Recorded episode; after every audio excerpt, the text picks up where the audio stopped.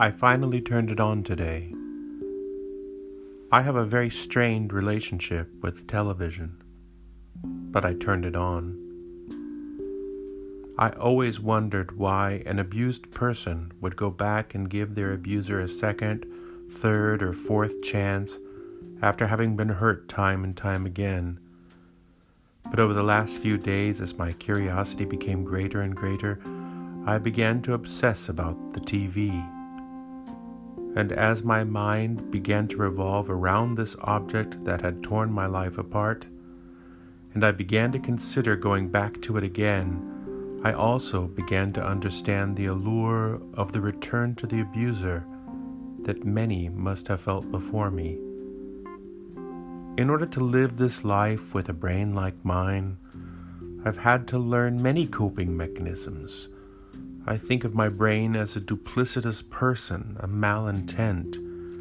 It is another being that I must constantly rein in and ward back. I have to offer carrots and sticks to get it to behave like it should.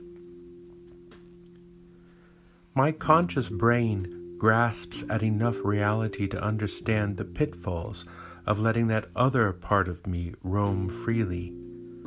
I know this because for much of the first part of my life, I was under its control. It would determine how I felt and when, what I was focused on and for how long. But trial and error, Doctor Grisham, of course, Mom and Becky, and any number of other people who have tried to help me, led me to a place where I was not being led by it, but rather the leader of it. I know by now that what I feed that other side, and where I allow it to graze, can determine a lot of things. If I steal its focus away and trick it into being interested in something else at just the right time, it will forget about that unhealthy obsession, the carrot.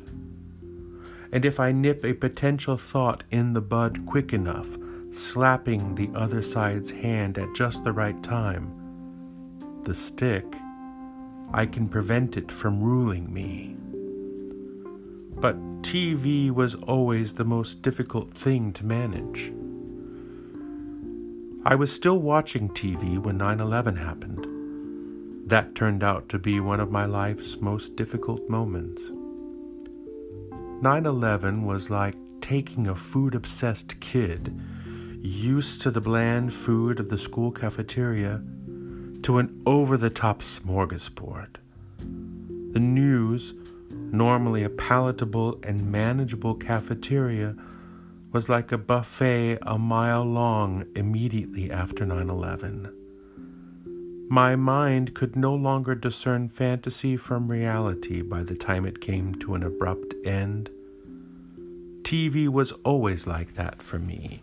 It presented a constant danger of going back to the clinic.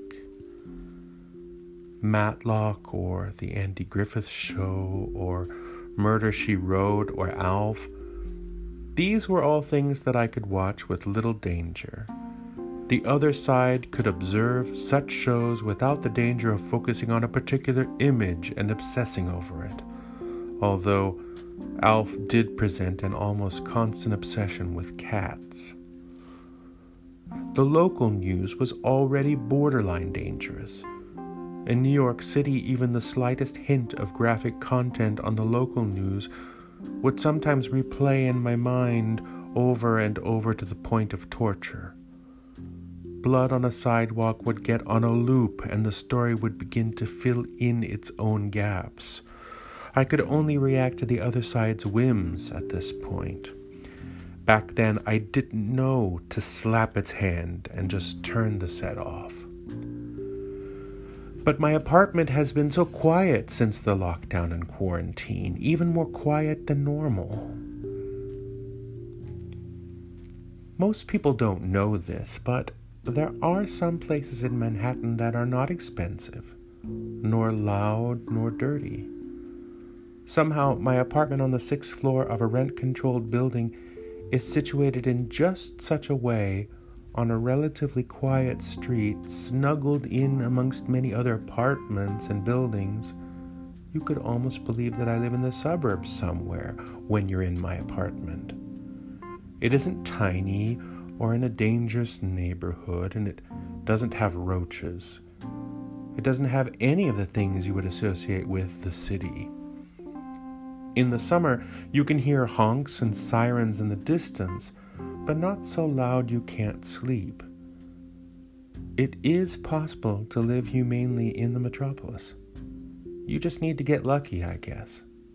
Like me.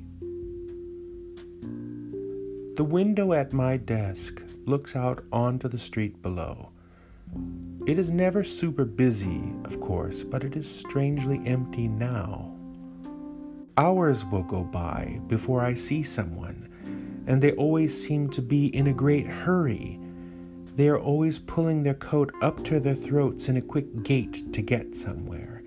It's like they know that the street is radiated, and they can only be out for a few minutes before it gets dangerous. And they're all wearing masks, of course. But they just became fewer and fewer as the disease progressed. So, of course, I got more and more curious. The other side started to play with me a bit, filling in all kinds of stories about the occasional person rushing by. It wanted to find a plausible story that resonated in just the right way for me, so as to break the barrier and make the real me become as obsessed as the other side. So that's why I turned it on. My curiosity had been piqued long enough to consider rethinking all that I had learned about that duplicitous child's nature, the T V. But then I turned it off again just as quickly. Something knew the danger that lurked within it and nipped that in the bud. Danger averted. Thank God for the stick.